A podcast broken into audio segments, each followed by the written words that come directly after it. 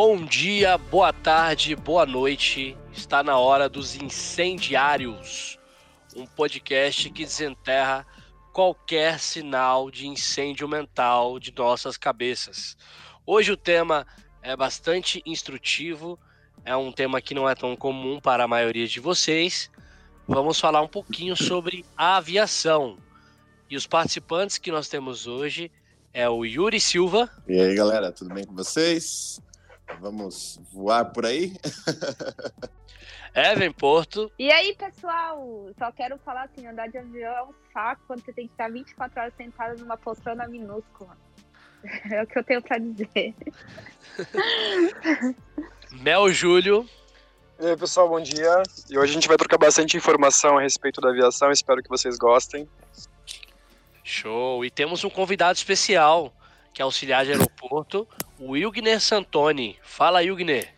E aí, filhos, bom dia, boa tarde, boa noite. Beleza? Beleza, show de bola.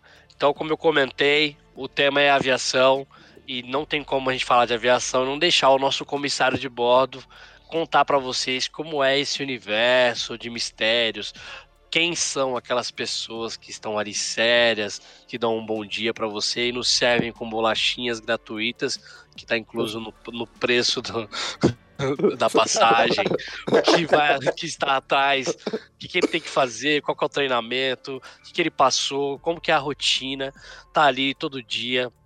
Mais um voo para ele é como sair de casa para gente. Então, Mel, passo a palavra para você e depois aí o nosso amigo Jürgen também vai dividir um pouco da experiência dele. Atenção, passageiros. Aqui quem fala é o comandante desta aeronave. Gostaria de dar as boas-vindas em nome de toda a nossa tripulação. E para que tenhamos uma decolagem perfeita, peço a todos que se acomodem confortavelmente e que, por gentileza, apertem os seus cintos.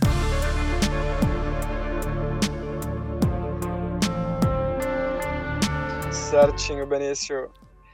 Ah, então, pessoal, uh, ser comissário de bordo, eu acho que, uh, antes de mais nada, você tem que ter paixão pela profissão. Uh, eu ouço muitas pessoas, inclusive, falando que, ah, não, não quero ser comissário porque você não tem vida. E eu acho que esse é o mais, mais legal e interessante da, da profissão. Pelo menos é uma coisa que você tem que gostar dessa dinâmica. cada dia num lugar diferente, você dorme em lugares diferentes. É, você conhece muitas pessoas diferentes também. O que eu mais gostei da profissão é porque a cada voo que você faz ou a cada pernoite que você faz, você vai encontrar um, uma equipe diferente. E, se de repente você está numa equipe onde de repente um dos colegas você acaba não, não, não se dando muito bem, dois, três dias depois, bola para frente, começa novamente uma outra equipe. Mas desde o início vou explicar para vocês um pouquinho como é ser comissário, o que precisa, né? É, eu sou comissário formado no Brasil, mas eu atuei é, um ano voando é, na Bélgica, né? Atualmente eu ainda sou é, comissário, porém, devido à pandemia, eu estou em casa. É, mas basicamente no Brasil você precisa ser maior de 18 anos, você precisa fazer aí um curso técnico é, de comissário para uma escola que seja homologada pela ANAC. Você tem que fazer o curso, depende muito de cada existem vários módulos, tem o, o intensivo, o semi-intensivo e o regular. Então, a, o tempo vai demorar, vai depender muito de cada, de cada curso que você escolha. Você terminando esse curso, você tem que passar nas provas pela escola. E aí sim você vai prestar a banca pela ANAC. Você tem que passar, são quatro blocos. Você tem que aprender, estudar muito, porque é muito difícil, na verdade, não é uma coisa tão fácil. Tem a vivência na selva também, e depois que você passa por todo esse, esse trajeto, prestou a ANAC, passou na banca da ANAC, aí sim você começa a solicitar, é, mandar seus currículos para as companhias que estão contratando e, e em seguida, se você participar de algum processo, no Brasil hoje, até onde eu sei, você é, muitas companhias exigem que você fale ou inglês ou espanhol, além do português, claro. É, para brasileiro, é, aliás, para estrangeiro, você tem que ser naturalizado e aí sim você pode aí, concorrer uma das vagas aqui no Brasil. Já diferentemente do Brasil na Europa, é, muitas companhias é, exigem apenas que você fale o idioma do local, né, mais o inglês, não precisa fazer escola. Estou falando isso pela minha experiência na Bélgica. Eu soube que, por exemplo, na França, E, se eu não me engano, na Espanha também existe uma escola que você tem que fazer. Tem quase todo um processo quase igual ao do Brasil, mas a nível Bélgica, é, o meu processo foi eu fiz a minha, a minha, eu mandei o meu currículo online, me inscrevi online, fui chamado, participei de todo o processo em grupo e depois comecei o treinamento. O treinamento durou para mim dois, é, dois meses. A gente tem o início técnico, que é onde a gente aprende tudo. Não tem vivência é, na selva, na Europa. Você acha que é mais Brasil. E depois você, depois das cinco semanas, você vai para o treinamento comercial, que é onde você vai aprender é, postura, vai aprender uma série de coisas é, para realmente dentro do avião. Você, na verdade, vai para uma cabine com, parecida com um avião e lá você vai realmente aprender todo o processo comercial da, da companhia aérea. Fala, Ô, Mel, é com, você falou uma coisa bem interessante com relação à sobrevivência na selva. É, o Wilgner pode até me corrigir se eu estiver errado, que aconte... começou a ser implantado no Brasil esse a sobrevivência na selva devido a um acidente que aconteceu. Acho que nos anos 90 que uma, um avião perdeu o, o rumo né? E acabou que ele ficou, teve um acidente, ele fez um, um pouso forçado. Forçado, sim. Exatamente. E a partir daí que foi implantado. É isso mesmo, Jugner? É, esse hum. acidente aí foi o Varig 254, né? Ficou famoso no mundo inteiro aí que a aeronave se perdeu lá no estado do Pará, né? E acabou pousando no meio da selva amazônica. Era um pouso impossível, porque ninguém imaginar que um avião ia pousar no meio da selva e todo mundo ia sobreviver, né? E nessa situação acabou que os passageiros que, que meio que tomaram o rumo da, da situação ali na sobrevivência, né? E que, se eu não me engano, 11 pessoas faleceram no acidente. Né? Inclusive, se você procurar na internet, você acha a entrevista com o copiloto aí, o, o Nilson Zilli aí, ele explica perfeitamente como foi, assim, é bem tenso. Eu não vou falar o nome do comandante, porque é, é dá treta, né? Mas o. Mas o Zilão pode, pode falar, ele é gente boa, cara. O Wilgner, aproveitando aí que você comentou, né? É, como que. Explica pra gente agora um pouco, depois eu até volto pro Mel Quero fazer algumas perguntas pro Mel aí, que são dúvidas que eu tenho, né, como passageiro. Mas conta pra gente como que é, como que é a tua rotina lá no, como auxiliar do aeroporto, como que funciona esse, tra esse trampo, para quem não conhece. Bom, eu, eu trabalho em Congonhas, né? Para quem não, não sabe aquela loucura toda, né? Que, que é um aeroporto que não é muito grande, se a gente for comparar Guarulhos, por exemplo, é 10 vezes maior mas a gente tem um volume de voos muito grande, de passageiros muito grande, né? Vou falar mais da minha vivência ali, eu trabalho mais na parte de embarque, né? Mas a gente faz de tudo, assim, a gente precisa ajudar no check-in, ajuda com carregando prioridades, né? Prioridades são pessoas que precisam de, de ajuda mesmo, né? Pessoas portadoras de deficiências, ou às vezes até pessoa que se perde no aeroporto, sabe? A pessoa não sabe andar. Eu acho comum isso, cara, porque eu já me perdi. Eu lembro quando eu viajei a primeira vez a trabalho, eu nunca tinha viajado de avião. Foi a primeira vez que eu fui a trabalho.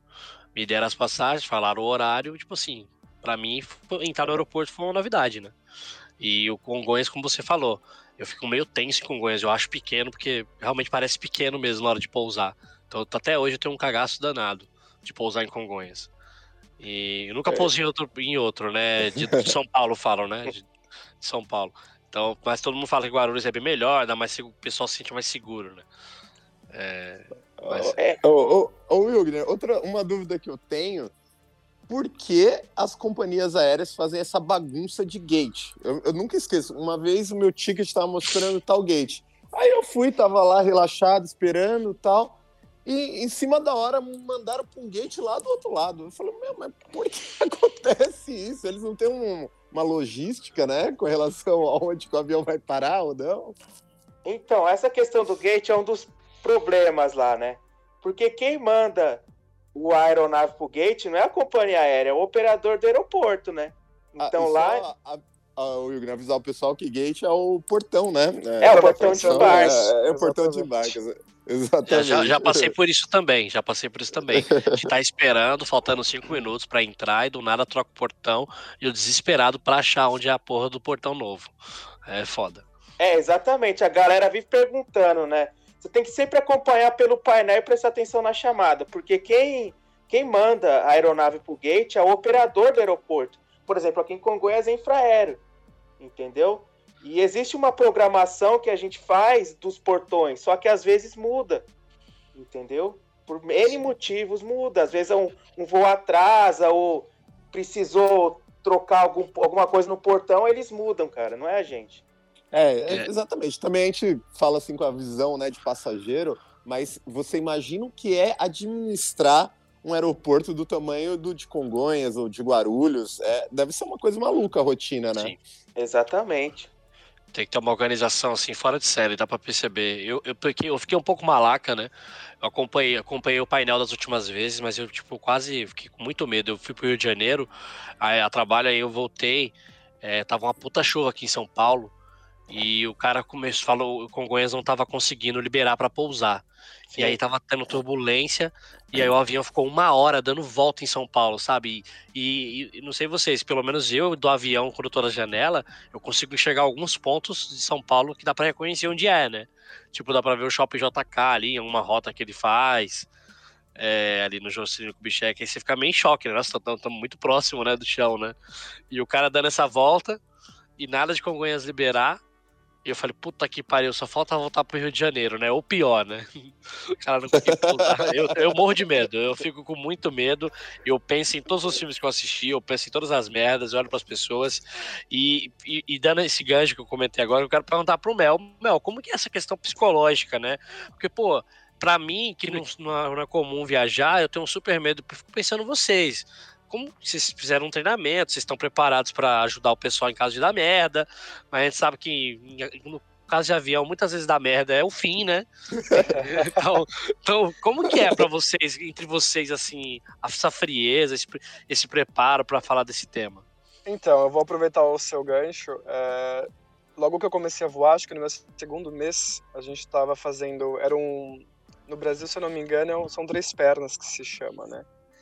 É, e a gente tinha feito Bruxelas, é, Ibiza. E aí a gente estava já voltando de Ibiza, a gente estava mais ou menos, acho que se eu não me engano, uma, uns 45 minutos é, para aterrissar em, em, Bruxelas. E eu tava, eu me lembro que eu estava na Galley, a Galley na verdade é uma a nossa, cozinha no fundo do avião. E aí um dos colegas chegou assim, ele estava vindo no meio da cabine, eu olhei a cara dele, estava meio estranha. Aí ele chegou, porque isso tem que ser uma coisa bem discreta, ele chegou assim no, no canto e falou assim, então, a gente tá com um problema, né? Aí eu falei, problema, que problema? Ele falou, então, nós perdemos um motor. E assim, uh, é, na, na, verdade, assim, o, o, avião... mas é que o, o avião, ele é feito para voar só com o motor, né? Com o motor ele voa tranquilamente, porém já tá fora do, do padrão voar só com o motor, porque se o, o motor que tá único ali funcionando também dá pane, aí já era, né? Aí enfim. É, é, tudo no avião tem dobro, né? Sim, tudo é, é, tudo é duplicado. Inclusive, se você olhar na cabine da, do, do, do piloto, é, todos os botões são duplicados, assim. Então, é muitos botões por conta disso. Porque tem, tem a reserva do piloto e do copiloto, né? E aí eu me lembro que ele chegou e falou, então, a gente vai ter que fazer um pouso é, de emergência. Só que, assim, dentro do que a gente estuda, tem o pouso preparado e o não preparado. A gente não tinha tempo para preparar, preparar a cabine, né? E aí a gente foi fazer o, o, uh, o os procedimentos de emergência de, de voo uh, de emergência não, não preparado e a gente foi para a cabine com a chefe de cabine. Ela falou bem rápido quanto tempo a gente tinha, a gente teve que fazer algumas anotações. Foi uma coisa bem rápida, a gente se posicionou no meio da. da, da... mas isso não, não, era preparado, mas mesmo assim nos, nos posicionamos dentro da cabine. O piloto falou que havia, né, nós tínhamos perdido o motor e que a gente tinha que fazer um pouso forçado é, no aeroporto de Bruxelas. E é óbvio yeah. que naque, naquela hora você tem que fazer cara, cara, de paisagem, né? Tipo assim, se você tá com medo ou não, você não pode demonstrar medo pro... Porque assim, e isso foi uma coisa que eu, que eu senti na pele. É, os passageiros, eles olham para você e perguntam, você não tá com medo? Porque eles me perguntaram, você não tá com medo? Eu disse que não. Uhum. É óbvio que eu tava apreensivo. Medo eu não tinha, mas eu tava apreensivo, porque assim, poxa, tava, era o meu segundo mês trabalhando na companhia e já ter que sair para fazer um, um, voo, né, um pouso um forçar. É, e, e, assim, o, eu, o que eu percebi é que os passageiros eles olham muito para você. E, Nossa. E, a sua reação influencia muito, né? Com certeza. Se você, por exemplo, não tem preparo algum e você começa porque naquele exato momento que, que os, os, passageiros eles vão seguir os procedimentos que são colocados dentro da cabine pela, pela tripulação. E eu, eu me lembro que tanto eu quanto os outros colegas, nós estávamos voando um, um Airbus 319, que é um, um, eu diria um porte pequeno comparando-se a outras aeronaves. E tem, claro que tem menores, mas assim, é, nós estávamos em eu, esse colega que veio me avisar, chefe de cabine e o piloto copiloto. Então nós estávamos no total de cinco, é isso, né? É, uhum. é cinco. E foi super tranquilo, assim, é óbvio que todo mundo ficou apreensivo, nós, é, na hora que chegou o momento, todos nós nos posicionamos. É, é óbvio que todo um procedimento de voo é, de emergência tem lá a, a, brigada de incêndio já esperando, tem uma série de coisas, isso é... Inclusive, nós tínhamos um voo seguinte, no mesmo dia a gente ia fazer uma pernoite para Geneva, é, e não aconteceu, porque assim, a partir do momento que você sai de um procedimento desse, você não pode mais voar. É, inclusive, a gente teve que. Teríamos que passar por psicólogos para saber se estava ok. Só que aí a gente falou que não tinha necessidade disso. Nós queríamos, inclusive, vo é, voar para Geneva, mas isso é, é, não pode seguir, né? Porque uhum. o, protocolo, o protocolo diz que você não pode voar porque você pode, de repente, sofrer algum problema psicológico. E se, de repente, tiver algum outro problema no voo seguinte, você não está apto para é, reagir. Mas eu acho que é isso, cara. Depende muito do. Assim, você, a gente é treinado, né? Dentro. Você mesmo sabe, o Wilgner e o, e o Yuri, que também fizer, fizeram o curso com, com, a gente, né? Comigo. Nós estamos ali, nós somos treinados o tempo todo, por quê? Porque o comissário está dentro de uma, de, uma, de uma cabine, dentro de um avião, não simplesmente para servir, porque o cafezinho, a água, é tudo extra, né? na verdade é o que a gente tem, é o tempo que sobra para a gente fazer isso. Mas a gente está ali, nós somos treinados é, por casos emergenciais, para um, um, passageiro que passe de repente mal, ou numa situação dessa. Então, tudo vai depender de como a, a tripulação né, é, reage, porque se você reagir com, com pavor, é óbvio que você vai colocar a cabine e vai virar uma loucura. Então, Ô, é Mel, e depois que o piloto fez o anúncio, é, algum passageiro entrou em pânico, teve algum desmaio, alguma coisa assim? É, então, uma reação mais forte? Cara, eu não, eu não sei se dizer se é por conta de. Nós tínhamos, na verdade, quando o, o piloto fez o anúncio, é, eu não sei se é porque o tempo era muito curto, mas assim. O que, eu, o que eu me lembro é que todos os passageiros ficaram, assim, obviamente, você via na cara de muitos passageiros que eles estavam com medo. Mas eu acredito que a gente, nós conseguimos manter aí uma serenidade dentro da cabine, na qual, porque todo mundo ficava olhando pra gente. E eu acho que a gente de, de conseguiu demonstrar dentro da, da nossa serenidade que estava tudo tranquilo, estava tudo dentro do controle. É, é, óbvio que depois que o piloto fez o anúncio, eles começaram a chamar a gente, a gente tentou acalmar, explicar que estava tudo tranquilo, porque eles chamam realmente para saber o que está acontecendo. E nesse exato momento é que você vai explicar que está tudo tranquilo, sob controle. Você inclusive diz, olha, o avião ele é feito para voar só com o motor, então tá tudo dentro do procedimento, né? É, é assim, dentro do procedimento entre aspas. É óbvio que voar só com, com o motor não é o protocolo, não é o que se segue. Mas que dá para fazer um voo perfeito só com o motor funcionando. É, então, assim, não teve nenhum pânico, não teve nada, porque nós soubemos levar. Mas se de repente, é, digamos que é um profissional que é sensacionalista e começa a, uhum a colocar realmente mais pressão, é óbvio que aí você já está instalado ali dentro do avião, pavor e pânico, mas não teve, não. Aí Cara, ele fala. Desculpa, Abrindo um gancho do que o Mel falou, dessa questão de voo de forçado, é, aconteceu um, uma parada parecida comigo quando eu estava indo para o Brasil, né? A gente pegou o avião lá em Dubai, era uma aeronave super nova. Aí a, a aeronave foi sobrevoar tudo. Aí, passado, é, acho que 25 minutos, a, a, uma das turbinas do avião começou a pegar fogo. E daí os comissários falaram que ia ter que voltar para o aeroporto de Dubai. E aí causou um pânico dentro, porque todo mundo come... viu na janelinha lá do avião o negócio pegando fogo. Só que eles não podiam voltar imediatamente para o aeroporto, fazer o pouso forçado. Eles tinham... Porque estava lotado de combustível a aeronave. Eles tiveram que ficar dando volta e soltar o, o, o combustível no ar para poder voltar pro, pro aeroporto. E aí, imagina, você ficar 45 minutos, o negócio sai no fumaça. tá louco. Instalou-se o caos, né? O, o Mas falou Mel... que iam ressartir a gente, de alguma forma. O, o Mel, ele tocou num ponto importante, eu ia até perguntar para você, Evan, É, hum. como sua experiência como passageira, mas você já, você já, já dividiu aí com, com, maestria. Deus me livre, eu não queria estar na sua pele. Eu não ia ter esse psicológico para isso. Mas o Mel fala um ponto, para mim é ponto-chave para quem é passageiro. Eu não tiro a minha, meus olhos dos comissários e das comissárias. Eu tô olhando para a cara deles o tempo inteiro. Eu não consigo ficar sem olhar para a cara deles. E realmente, eles parecem uma espécie de exterminadores do futuro, sem expressões, sem que eles não passam nenhum sentimento para você. Então você pensa que tá tudo bem. Então, assim, o avião dá uma balançada, você vê, eu já tô olhando pra cara do, do comissário. Aí o comissário não, passa todo sério, ele olha e dá um sorriso pra você. Tudo bom? ele pergunta se você quer café ou chá. exato, exato. Aí você fala, tá tudo bem, ninguém, se tivesse pra tá morrer, ninguém ia me oferecer um chá aqui, né? É. O... E é legal que quando eu, uma das viagens, quando eu tava voltando pra Austrália, aqui tem muita turbulência, né? Deus e é engraçado porque eles falam assim, não, não vá pro banheiro nos momentos de turbulência. E, e tipo assim, o corredor fica vazio, porque eles são obrigados a sentar, né? Na, eles ficam numas cadeiras que eles sentam e põem um cinto. Então, também ninguém é autorizado a sair para ir pro banheiro, entendeu? Quando tá com muita turbulência. Então, eu acho que na hora do que começa o pessoal a ficar com a cara desesperada, eles, os comissários têm que sentar, não é? Porque eu sempre vejo isso. Deixa eu fazer aproveitar esse, esse, gancho seu, e isso é uma coisa é. muito importante que muita gente não sabe, até mesmo porque tem muita gente que é a primeira vez que tá voando e eles não sabem disso, né?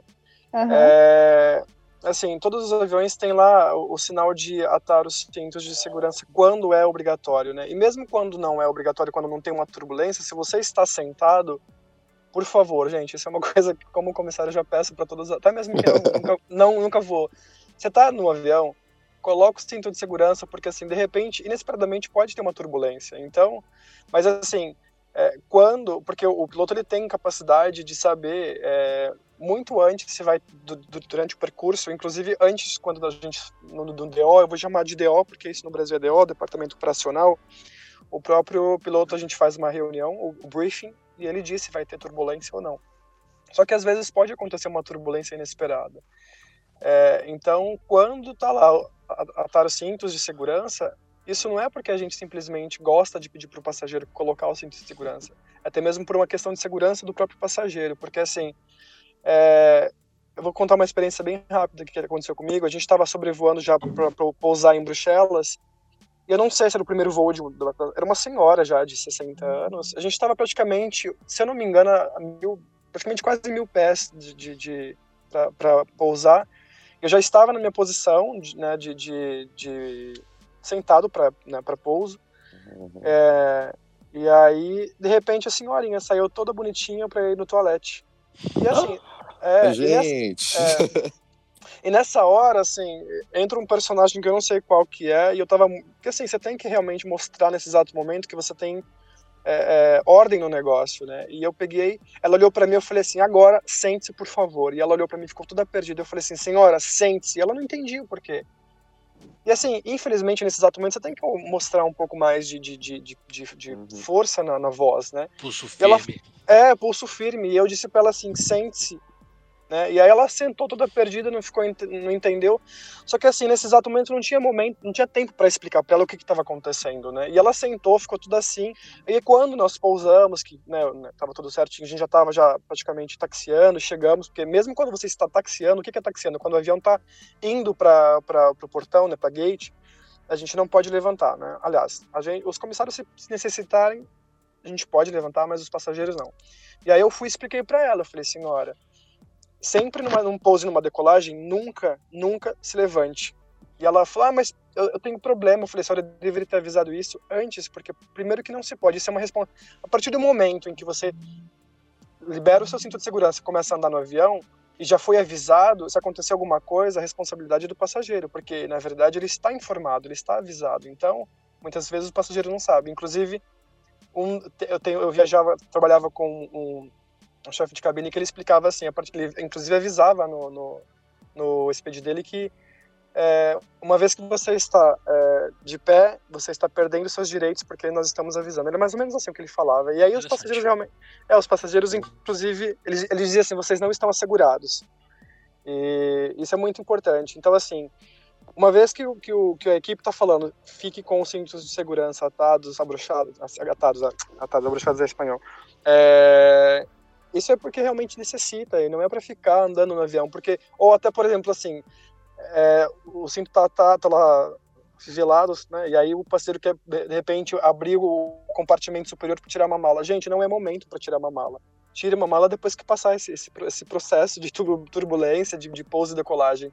Então isso é uma coisa que eu peço para vocês que estão ouvindo.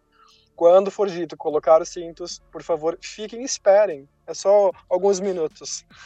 Show, Mel. Eu tenho uma dúvida. Mel de autoridade. Assim, se uma criança soltar o cinto e começar a correr pela aeronave na hora da turbulência, vocês têm que pegar. Já aconteceu uma situação assim de uma criança, alguém já, fazer já. esse tipo de coisa? É, cri criança também é aquilo, né? Porque assim, criança, os pais acham que a aeronave é parque de diversão, né? e, e, é isso, porque tem pais que realmente não, não, eles deixam lá, eles acham que, ah, né? Eu entendo, criança, cada um tem lá a sua energia, mas já aconteceu sim situações onde a gente estava fazendo, por exemplo, pouso, a criança, por exemplo, pulando a poltrona, ou de repente querendo andar. E assim, a gente, quando a gente está sentado já na nossa, na nossa é, estação, no, no, momento de pouso ou decolagem, é, na verdade nós não somos obrigados a sair uma vez que já foi dado, dado, todos os procedimentos. Mas assim, aí entra o humanismo de você realmente. Acho que é, é, jogo rápido, é pensar o que você tem que fazer naquele exato momento. E se você acha que dá para ir correndo e, e, tirar aquela criança que está ali, você vai correr e vai tirar. É, mas a primeira coisa que nós fazemos é a gente falar pelo PA, que é como se fosse um interfone, a gente avisa, a gente pede, né, para sentar. Você avisa duas, três vezes, você faz lá o, o, o né, como que você diz isso, gente? O, o anúncio? O, é, anúncio. É como se fosse um anúncio, é. E você pede através desse, desse interfone para que, né, que a criança sente, enfim. Se a criança não volta e seus pais não estão nem aí, você tem que resolver ali. Muitas vezes a gente acaba saindo, né? A gente coloca a nossa própria vida em risco para ir lá e tirar aquela criança que né, está aí no meio da, da, da, da cabine para sentar. Mas acontece, sim, muitas vezes acontece. Os pais, às vezes, eles acham que não. Porque, assim, muitas vezes as pessoas acham que, que pouso, e é isso é uma coisa muito importante.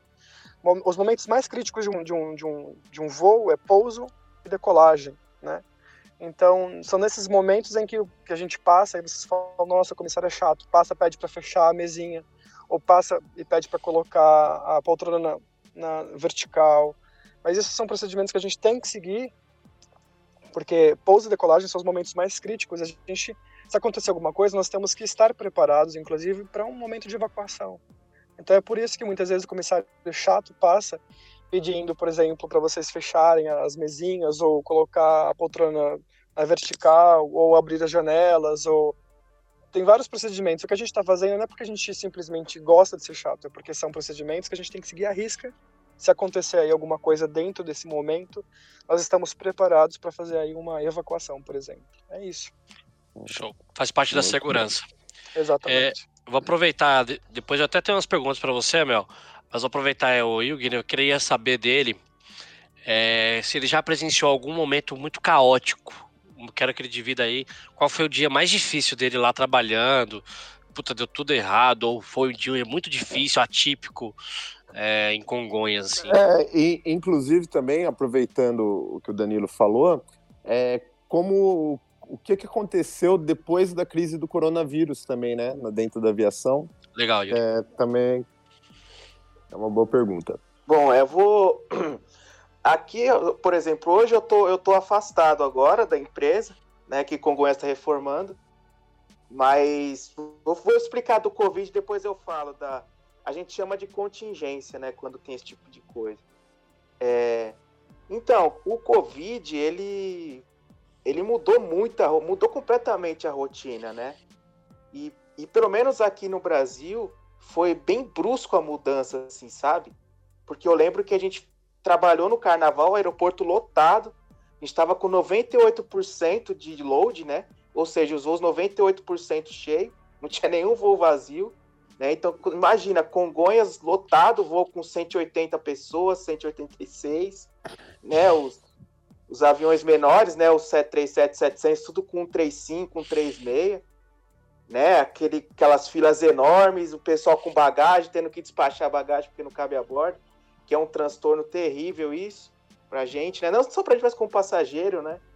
Que a galera acaba levando em excesso, leva coisa muito pesada que não cabe, a gente tem que despachar, o pessoal não quer, é uma guerra, que isso acontece praticamente todo dia.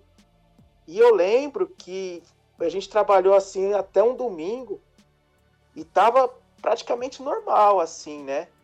E começou a rolar as notícias do Covid, do Covid. E segunda-feira foi foi assim como se não passa de mágica todo mundo desaparecesse do aeroporto, né? E foi muito brusco, pelo menos aqui na. Eu tô falando de Congonhas, foi muito brusco, sabe? De uma hora para outra, a galera começou a cancelar e dava no show de 100, de 80. No show é quando a pessoa compra passagem e não faz o check-in, tá? E foi, hum, e foi bem brusco. No caso, quem cancelou foram os passageiros, não a empresa, né, Will? É, exatamente. A malha tava lá. Aí depois começou, aí depois a empresa viu que começou a cancelar. Os passageiros estavam com a taxa de no-show muito alta. Aí começou a cancelar voo, cortar, e foi muito brusco, assim. E não é tão simples, a aviação não é uma coisa muito simples, né? Então foi. Foi nas, nos primeiros dias, assim, foi bem estranho. A gente não sabia como é que ia ficar. Né? A gente não tinha muita informação. Aqui no Brasil, cara, o, o Covid, assim, foi muito brusco, porque foi engraçado, porque até o carnaval tava normal, entendeu? Aí passou o carnaval, começou a, a noticiar de uma vez, aí começou a aparecer casos, aí começou a degringolar, entendeu? É, é trouxeram, trouxeram tudo pra gente. É, outra coisa interessante, Will, é que todo mundo acha que empresa aérea só é um rio de dinheiro, né? E não é bem assim, né? É, as empresas, é difícil ela obter um lucro, né, grande, é, principalmente no Brasil, né? É, Elas eu... Tem uma certa eu, dificuldade. Sim, é, aqui no Brasil, custo, a gente sabe que aqui no Brasil tudo é muito caro, né? E o custo da aviação, ela, ele é muito, muito alto, né? Assim, é tudo em dólar, né? A gente sabe que o real é uma, agora é uma moeda muito fraca aí no mercado internacional. E a gente na Gol, a gente trabalha com baixo custo, né? Tem muita gente que acha, ah, baixo custo é isso, é aquilo. Mas, pô, o que segurou a Gol agora na pandemia é o baixo custo, cara.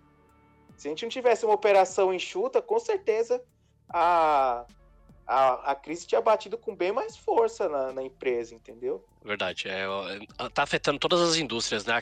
Nesse tempo de pandemia, se trata de quem tá perdendo menos, né? Ninguém tá ganhando. Só uma é... dúvida que eu tenho, assim, desculpa interromper. Aí no Brasil, é, aqui na Austrália, qualquer voo que sai, se a pessoa não mostrar o teste do Covid, ela não consegue embarcar. É como é obrigatório no check-in lá, você tem, é, no momento do embarque, você tem que mostrar no, no guichê, senão você não consegue. É, é inclusive, inclusive em voos domésticos, né?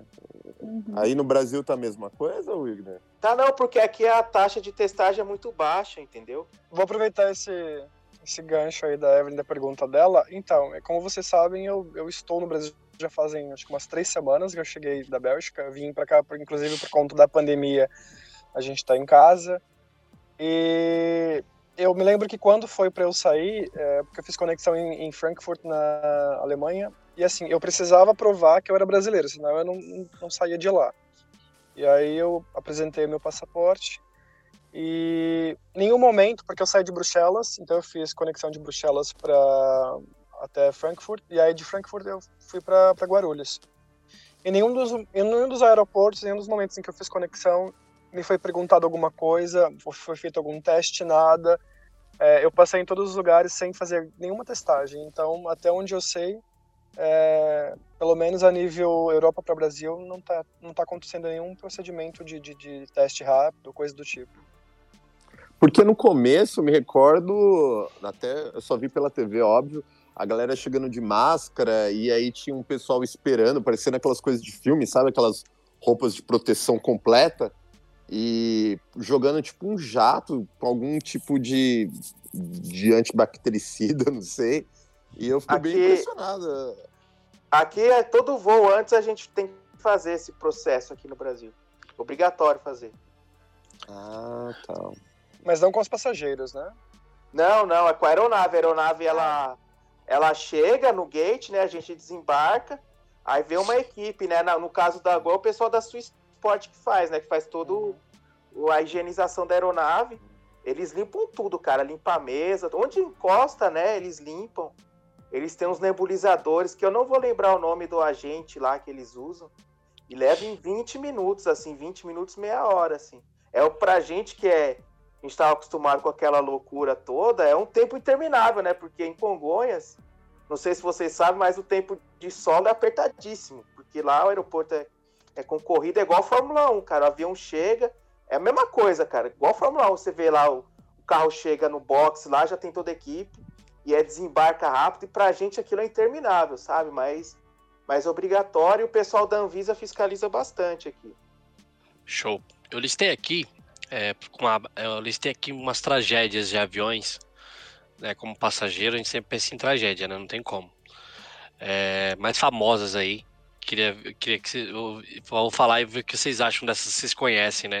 Eu separei três, né? Uma é a dos Andes, os uruguaios, né? Que caiu o avião, ficaram presos nas montanhas, ah, a galera ah, teve que se comer lá, meus mortos para sobreviver. Até que foi criado o filme, né? Survivor. Sim, né? Survival. Cima... Exatamente. Survival, exatamente. Um outro bem famoso, só que no Brasil é o da TAM, né? Acho que todo mundo aqui chegou a presenciar, no, no, pelo menos nos jornais. Né? De 96? De foi, tem dois. Tiveram dois. O mais, é, famoso, o mais famoso é aquele, é o mais recente. Ah, tá. da, da, que fez até até mudar o logo né, da empresa, para ter que reformular toda a marca. É, não faz tanto tempo que eu lembro que eu tinha uns 12, 13 anos, eu acho. Então não tem tanto eu, tempo assim. Eu não. acredito. Esse aí tem uma história. É, bom, óbvio, bem, bem ruim para mim, porque era na época de formatura da minha escola e eu acho que uns cerca de uns uma semana depois eu iria ter um voo para Fortaleza, época de formatura de escola, sabe? Aquela coisa de, de colação mesmo. E, e aí, uma semana antes, eles, aconteceu esse acidente e começaram a reprisar todos os acidentes aéreos antes da primeira vez de eu viajar de avião, né? Você imagina que maravilha. Então Ótimo. eu fiquei. eu esse, já... esse aí do TAN 3054, eu tenho. Eu, primeiro que eu estudei já bastante ele, eu já li até o relatório nos cursos de segurança de voo que eu fiz ele é bastante abordado. E tem muitos colegas meus que viram esse acidente, que estavam no aeroporto na hora, né? Inclusive tem um deles que viu o avião inteiro varando a pista e batendo no prédio, né? Então eu, eu tenho bastante conhecimento sobre esse acidente, infelizmente, né? É, uma tragédia que marcou, né, no Brasil, né? Foi em 2007, acabei de confirmar aqui. Foi 2007, foi em junho de 2007. Agora eu não lembro o dia. E tem uma, tem uma outra tragédia que me chama a atenção, essa acho que todo mundo deve se lembrar, que é o da Malásia, né? O voo da Malásia que sumiu. Até Puta hoje os caras não acharam nada, né? Sim. É, esse aí, história... esse aí é tipo Lost, né? Esse, esse eu, eu imagino que aconteceu, mas eu não posso falar que eu vou falar em off aqui, que senão vai dar ideia pros caras. Cai na rede o que eu vou falar aqui. O bagulho é louco, cara. Eu, eu vi uma teoria da conspiração, não, não sei se é conspiração ou se de fato foi isso. Não, é, que talvez o piloto. que O que aconteceu foi algo assim praticamente impossível de acontecer. Um avião sumir no mapa nos dias de hoje. E a, o que eu ouvi dizer que seria o piloto que teria se suicidado, né? Queria acabar ali com tudo, né? Porque é. ele teria que desligar os radares e tudo mais, né? Porque um Pode ser um sequestro hoje, também. É, então, eu, a teoria mais aceita é que um, um dos pilotos tenha feito isso. Ele tinha que é, ter incapacitado o outro, né? Existe uma, uma maneira de incapacitar o cara rápido dentro do avião. Mas não vou falar como é que é. não, não, dá ideia não, que tem muito brasileiro cabeça vazia. Não dá ideia não. Não, é... Se, outros, outros loucos tiver a ideia, aí existe uma forma rápida dentro do avião, mas. mas não tem como acessar a cabine, não dá, é fechado, é blindada a porta. Então não dá para acessar. Ela é blindada e tem um código, né? Tem a senha, é, exatamente. Tá. Exatamente. Inclusive, quando a gente faz o treinamento, quando você é, se forma, aí a gente recebe o código para ter acesso à, à cabine de, de comando, né? Onde os, os, os pilotos estão. E sempre tem, sempre no briefing é comentado, né, sobre interferência ilícita, então existe um protocolo aí para em caso de acontecer, né? Uhum. Mas é, vocês estavam falando de acidente, tem um acidente que quando a gente está em treinamento, é óbvio que a gente é, obrigatoriamente tem que assistir alguns vídeos e saber sobre alguns acidentes aéreos. Tem um que eu acho que é o mais, para mim, é o mais, eu diria até milagroso, que é o voo da Aloha Airlines 243. Puta, verdade, cara. Esse, esse, esse voo é para mim milagroso porque, assim, a única pessoa que, que realmente acabou morrendo foi uma, uma comissária, porque ela não estava, inclusive, sentada mas o, o voo, o avião ele perdeu a parte superior do teto, né? E, então é, ela, foi, ela foi a única que, que realmente acabou sobrevoando, na verdade dentro do, do, do, do acontecido ela foi para fora porque ela não estava não tava com o cinto de segurança, não estava sentada, mas Olha aí. De, re, de, resto todo mundo sobreviveu. Então isso para mim é milagroso. Imagina você sobrevoar e ver o teto do seu avião sendo retirado e, e, né, e você conseguir pousar. Então, para mim, isso é bem interessante. E foi uma, uma descompressão explosiva, cara. Sim, pressão explosiva. É, é. Era um 737-200 ainda. O duzentinho, ele tinha... O breguinho, ele tinha alguns problemas de pressurização mesmo, né? Inclusive, ele às vezes até fazia barulho de panela de pressão, né? Ele equalizava, né, a, a, pressão. Era uma aeronave mais velha, né? Não tinha o sistema de pressurização dele, era um, um pouco diferente, né? Então, às vezes, você ouvia o barulho igual de panela de pressão, saca? De. Era ele ali, para equalizar a pressão. Na, na, porta de trás dele, você ouvia esse barulho aí. Né? E, e, o de... e o de... esse voo foi fadiga de material, cara. Sim, Tinha uma sim. trinca, é. Tinha uma Exatamente. trinca já muito antiga. Chegou uma hora que não, não aguentou e estourou, saiu o teto do avião e Felizmente a comissária foi sugada, mas. Sim. O restante é... acabou sobrevivendo. Aí. Mas é importante a gente falar também para as pessoas que estão ouvindo que, assim, é, o voar hoje em dia né, é um dos meios de transporte mais seguro que existe. É, os aviões, inclusive, cada, cada acidente que acontece, é, é feito aí toda uma, uma análise para ver realmente de onde surgiu, por que, que aconteceu. E através disso, muitas vezes, procedimentos acontecem por conta de, de fatos que aconteceram no passado. Então, Era e hoje Era justamente eu... isso que eu ia falar, Mel. Então... Cada. Eles tomam uma lição a partir de cada Exato. acidente que aconteceu. Exatamente. Inclusive, no passado, se você for ver, é... era surreal, né? Nos aviões podia fumar. É, não, não, tinha praticamente nada de, de segurança, né? de, segurança, de nenhuma. Né? Inclusive, inclusive esse, esse survival do voo do, dos Andes, se você olha o avião que eles que eles uh, sobrevoaram, né, voaram, é, o avião não tinha nem compartimento superior. Se realmente for retratado ao pé da letra como realmente está no, no, no, filme, é, a cabine, a cabine dos pilotos, ela, ela, fica praticamente, eles podem entrar e sair, então essa é uma coisa surreal. Hoje, se você vê, por exemplo, por que que tem as portas são blindadas, é para é, evitar antiterroristas, por que, que tem o código, porque, por exemplo, hoje, dentro do procedimento do protocolo, um piloto sozinho não pode ficar na cabine, por quê? Porque teve um acidente onde o, o copiloto ele levou a aeronave, né, e, e todo mundo foi junto, e porque parece foi que o, engano, o German Wings. Exatamente, German Wings. Terrível. É, é, então, e aí ele, ele saiu, o, o piloto saiu, eu acho que o, tem toda uma história por trás. O, parece que o copiloto ele não, não podia mais sobrevoar, ele forjou alguma coisa. Acho que é isso, né, Wagner? É, o, o, comandante saiu, o copiloto pediu alguma coisa, o comandante isso. saiu, ele se trancou, assumiu o controle do avião e, e mergulhou o avião numas montanhas na umas França, né? montanhas, né? Exatamente. Foi terrível.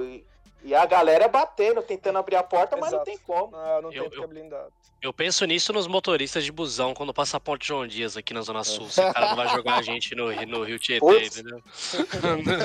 cara lá, milhão lá, o busão lotado, um monte de gente reclamando, cara, cansei.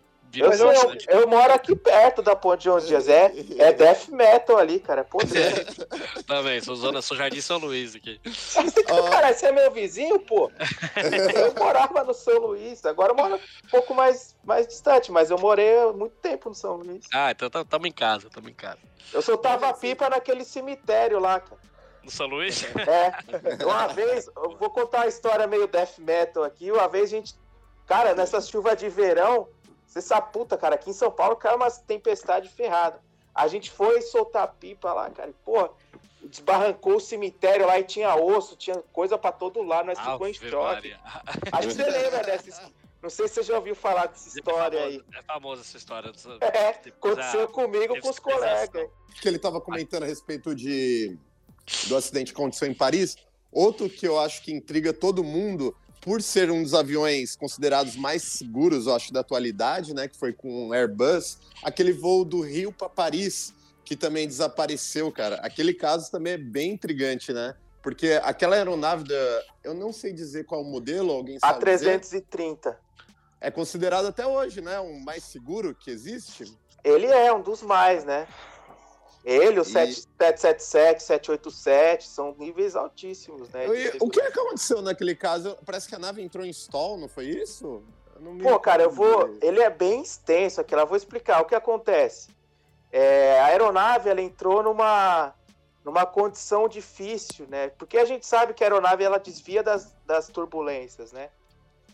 E ali no, ali no trópico, né? Na zona de convergência intertropical, né? É, é, no, ali no Equador, divide hemisfério sul e norte, tem umas tempestades ali, né? Quando você atravessa o Atlântico. E não se sabe, ah, os pilotos não desviaram da rota. Todos os outros voos, que são dezenas que saem aqui da América do Sul, vão para a Europa e vice-versa, todos os voos desviaram daquela formação. Né? E o Airbus lá da Air France não desviou, né? O comandante estava meio foda-se para a tripulação. O copiloto era inexperiente, ele tava, tinha que pegar a hora de voo, então ele que estava levando o avião, né? Porque muita gente acha que é só o comandante que pilota. Não, os dois pilotam, né? Sim. Às vezes o copiloto leva e o comandante só só monitora né, os instrumentos. Às vezes troca. Às vezes o comandante fala: você decola e eu pouso, beleza? O comandante que decide, o comandante que é o cara que tá no comando. Aí ele fala: ó, você decola e eu pouso, beleza. É, naquele caso, quem tava levando, levando entre aspas, tá? Que tava no piloto automático. Era o copiloto. E ele não desviou da formação. Então, o avião Mas... ele, pass... ele passou Ô, no topo dos TB, você sabe, né, Yuri? Cumulonimbus, uhum. na nuvem de tempestade. Mas o avião não tem algum tipo de scanner, radar que consegue detectar e ele próprio consegue desviar? Ou aí teria tem. que ser realmente. Tem que ser o. o. Tem que ser o piloto. O piloto ele muda no. Ele muda. Tem no painel de, do piloto automático, tem o heading. O heading é o quê? A proa que o avião tá. Então você faz um desvio no heading. É um botãozinho que você gira ele desvia o avião e depois você faz um desvio, igual você você tá indo reto, você desvia para a esquerda, depois você vai reto e você volta para sua rota, entendeu? Rota. Uhum. Ele não uhum. fez isso. E o que acontece? Dentro do CB, você lembra das lojas de meteorologia, né? No topo do CB? É, lembro, vento, lembro. A temperatura sobe muito lá dentro, porque o ar quente, o ar quente ele fica circulando lá dentro. Por isso que dá tempestade, ele sobe né? E ele entrou numa condição do que? De cristais de gelo, que é bem raro. Ó, ó a merda também, né? Nossa. Ah, Esses... O que a gente tava falando, inclusive, hoje aqui em off, né? Do, da Lady Murphy. Lady, Lady Murphy, Murphy, exatamente. exatamente. Lady Murphy total. É uma condição raríssima, porque geralmente os pilotos desviam dessas formações para evitar isso. Mas o que aconteceu? Esses cristais de gelo entupiram os tubos de pitot. O tubo de pitol que mede a velocidade do ar do avião. Entendeu? Geralmente Uau. são três ou quatro, porque tem um para o piloto, um para o copiloto e de stand-by ainda. E nesse caso, entupiu, são quatro do Airbus, né?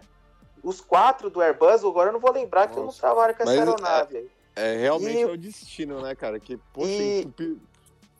e o que acontece? Começou a desengatar o piloto automático, porque o computador sem informação de velocidade, ele não consegue manter o avião estável. Então começou a desengatar o piloto automático e outros sistemas, né? E o que, que o piloto era para fazer? Era para manter a velocidade do, do, manter a velocidade e aquele, manter o avião do jeito que ele estava. Porque o avião, uma hora ou outra, ele ia sair daquela situação, os tubos de pitot descongelar e ia voltar à situação. Só que acontece, o copiloto que estava, ele começou a subir o avião, entendeu? Ele, ele puxou o avião para cima, o avião subiu, ele subiu acho que mil pés e estolou. Entendeu? Aí ele começou a cair. E quem estava quem tava comandando não era mais o comandante, era o era outro o primeiro oficial. Outro. Uhum. É, que aqui no Brasil chama copiloto, mas o certo é primeiro oficial, né? Uhum. Que era uma tripulação de revezamento. O comandante foi o primeiro a descansar. É, viagem ele... longa, né? É, ele foi descansar e foi outro primeiro oficial que tava meio foda-se pra situação também. e os dois não se conversaram, né? O, acho que era o Dubois, né? Que era o comandante, e o outro eu não vou lembrar o nome do copiloto que fez isso. Aí ele, ele subiu e chegou uma hora que o avião estourou, né? E como tava à noite, não tinha referência visual, né? Aí o avião Já é começou a cair.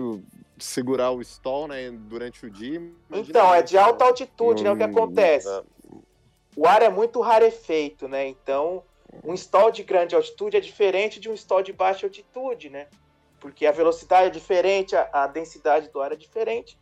Então é, é, é, diferente você controlar, né? Antigamente os pilotos não treinavam muito, né? Stall em alta altitude. Depois desse é. acidente, que começou a implantar mais, porque o, o copiloto não sabia o que fazer ali naquela hora. Né? E o outro copiloto também, ele cristalizou, ele não sabia o que estava acontecendo, né? Aquela, aquele monte de informação conflitante. E para piorar, ele encheu o motor do avião, ele acelerou o motor do avião, entendeu? E o avião estava caindo praticamente na vertical, acelerando. Então o nariz do avião subiu. O que piorou a situação de sol, né? E começou, Exatamente. eles ficaram acho que três minutos caindo, né? Aí o comandante voltou para a cabine, que tinha ido para o descanso. Ele conseguiu entender toda aquela situação, mas aí já era tarde. Já né? era tarde. E teve um dado, um dado momento que os tubos de pitot, eles, eles voltaram a funcionar. Só que eles não acreditaram, que eles achavam que estava em erro ainda. Então foi uma, uma cagada total, assim. Esse né? caso então, foi um caso raro, então, né? Foi, o que acontece. Porque... É... O, um do, o cara que estava em comando, que era o copiloto mais inexperiente, ele estava puxando o avião para cima e o outro, que era o copiloto mais experiente, estava pondo o avião para baixo. Entendeu? o que é o que é o que um do o que tava pondo o nariz para baixo, ele estava fazendo certo. Quando o avião estola, você abaixa o nariz para ganhar velocidade e subir. É, entendeu? É, stall, explicando, é quando a aeronave perde é... a sustentação, Sim, é. Ele não consegue mais manter o voo, ele cai. Isso aí todo piloto. É, quando a gente está fazendo curso de piloto, a gente aprende isso aí. E o que acontece? Aí caiu o cri criticismo da Airbus, que a Airbus usa o side stick, né? Não é o manche igual da Boeing ou da Airbus, da, da, da Embraer. O, o cara da, da direita tá pondo avião para um lado, o cara da esquerda pro, e, o, e esses comandos conflitantes, ele se anula. O avião ficou parado ali, entendeu? Nossa. Entendi. Pessoal, é legal essa história. É, você vê que tem muita coisa que a gente, né, como passageiro, não faz ideia que rola, né, nos bastidores, uhum. conhecimento. E, Na então, verdade, o programa, o programa ficou pequeno pra gente estar tá contando é, tanta coisa. É, né? na verdade é isso, já estourou um pouquinho um é, tempo. A gente podia fazer até uma parte 2 depois. Só, é, a aviação. Dúvida, assim, só uma, eu só queria fazer uma pergunta pro Mel, só pra fechar aqui a minha curiosidade. Ô Mel, você como comissária, você também é, você também come a, a, comida que é oferecida aos passageiros ou não? Ou você tem outro Ah, eu, depois eu quero falar disso aí, eu quero falar disso aí, que, que é muito bom, eu adoro, cara. Pô, toda Ué, vez que os, que os comissários deixam lá com a gente as coisas, a gente ganha o dia, cara. Sério? Olha, eu acho que eu acho que isso é depende muito de companhia para companhia. Assim. O que eu é. sei, por exemplo, tem companhias que acaba dando uh, o vale refeição, né? É, é, óbvio que o que sobra é, a gente às vezes pode sim comer, mas dentro de um acordo a gente recebe, né? Dentro da minha companhia que eu trabalhava, a gente tinha lá o nosso vale refeição, alimentação.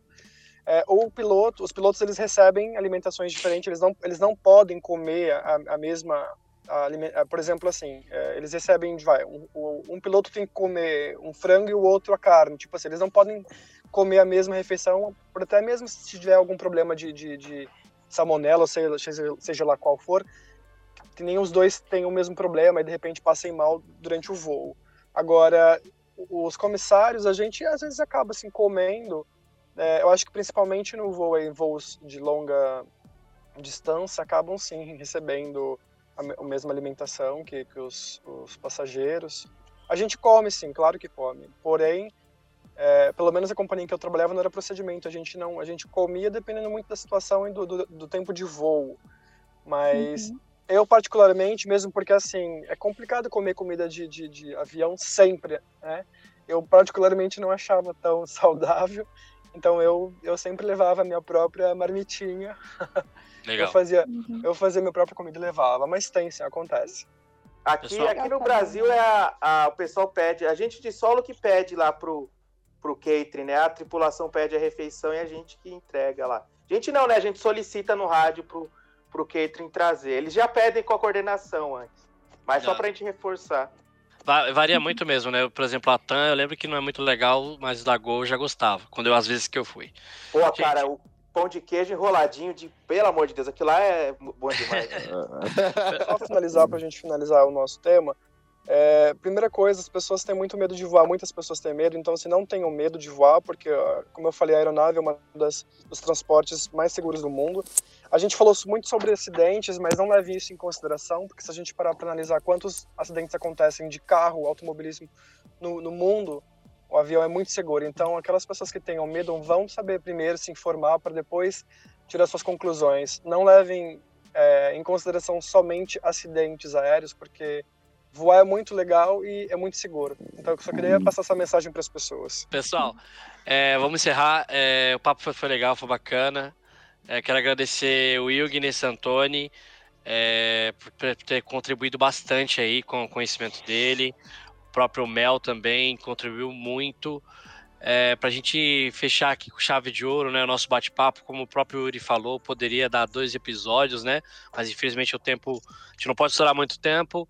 É, eu queria que vocês fizessem aí uma indicação de filme, série ou livro que tenha a ver com o tema para as pessoas. Eu vou fazer a indicação por último para fechar. Torcer para vocês não indicarem o que eu vou indicar, obviamente. Então, começa aí, Yuri. Faça sua indicação aí. Bom, vamos lá. Eu queria fazer duas, na verdade. É...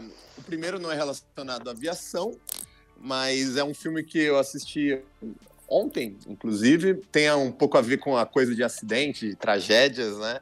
E é o nome em inglês chama Adrift, em português eu acredito que é Vidas à Deriva.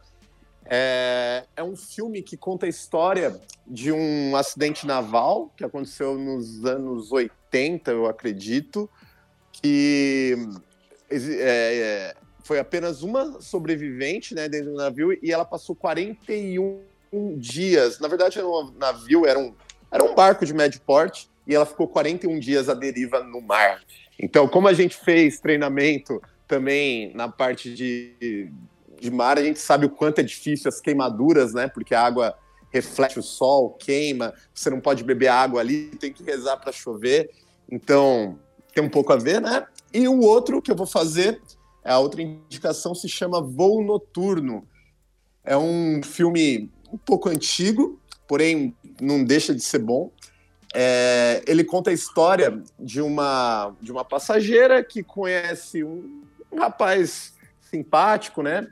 Que oferece para ela um drink ou algo do tipo, começa a puxar um assunto ali e tal. E eles começam a ver que eles têm muito em comum e, e eles acabam, por coincidência do destino, sentando um do lado do outro. E aí ela começa a perceber que talvez esse cara não seja tão legal assim. Então fica a dica aí.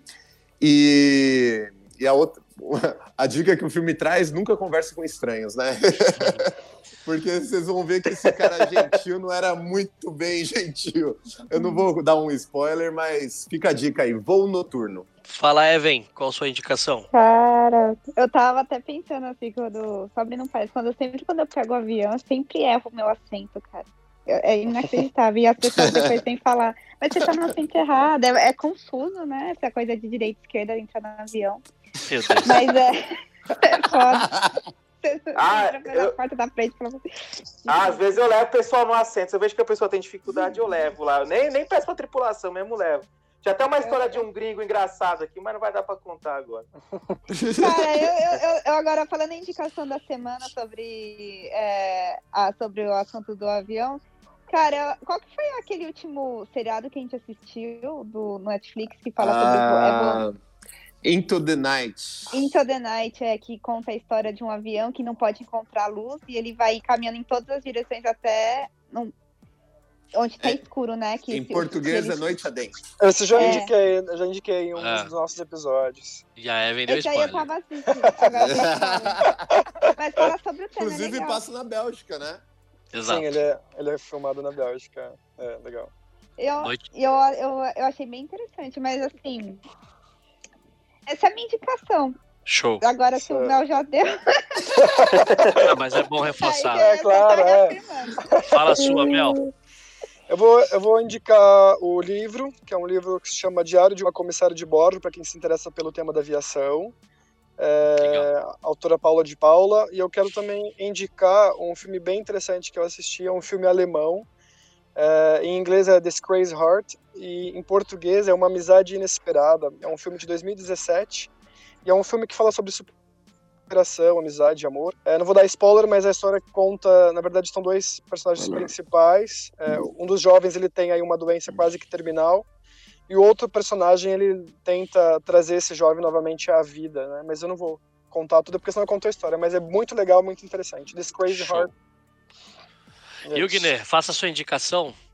Ó, a indicação do livro, eu li recentemente o livro do Lito Souza, lá do Aviões e Músicas, Onde os Aviões Morrem né? Um livro, uma história bem legal, né? Dos famosos Eletras aqui da Varig, como eles foram voar na África e conta um pouco sobre a, a, falta de cultura de segurança de voo lá e como os aviões são, são bem resistentes lá. Eles operaram muito acima do limite de segurança, mas os aviões conseguiam operar mesmo assim, né? Uma história bem legal. Eu já tinha lido antes, que eu li, acompanhava ele desde a época do blog, e é bem legal. E eu vou deixar dois filmes aqui, né? Talvez sejam são filmes essenciais para quem gosta de aviação, né? O primeiro deles é o Sully, né? O herói do Rio Hudson, né? Conta a história do, do Sully, do Skiles, né? Que era o primeiro oficial dele, que ele durante a decolagem também foi um pouso impossível que ninguém e imaginar que o avião ia perder os dois motores ia pousar e todo mundo ia sobreviver. Inclusive aconteceu recentemente um caso parecido na Rússia só que o cara pousou numa plantação, né? Também perdeu os dois motores numa altitude muito baixa, não tinha como voltar. Nesse caso, o Sully pousou no Rio Hudson.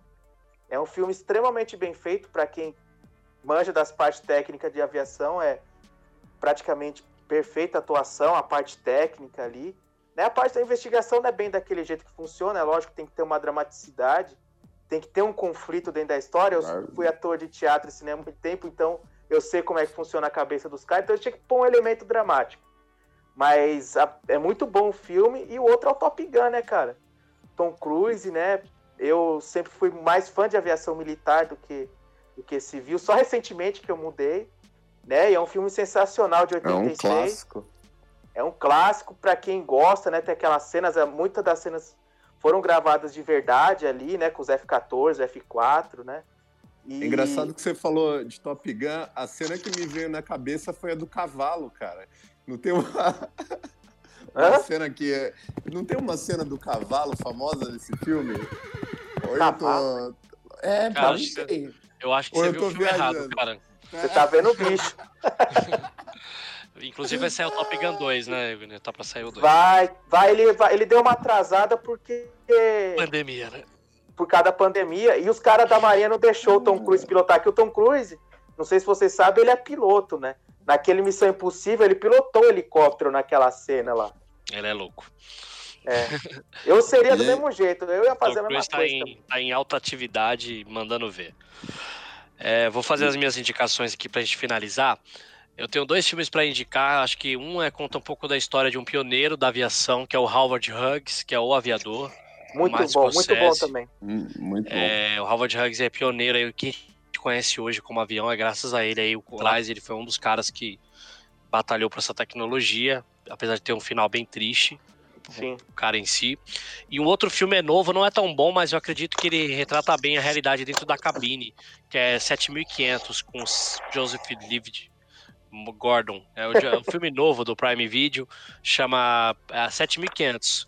Basicamente, um pessoal tenta dominar a cabine para derrubar o avião e o copiloto tem que se virar ali na hora que o piloto se fode.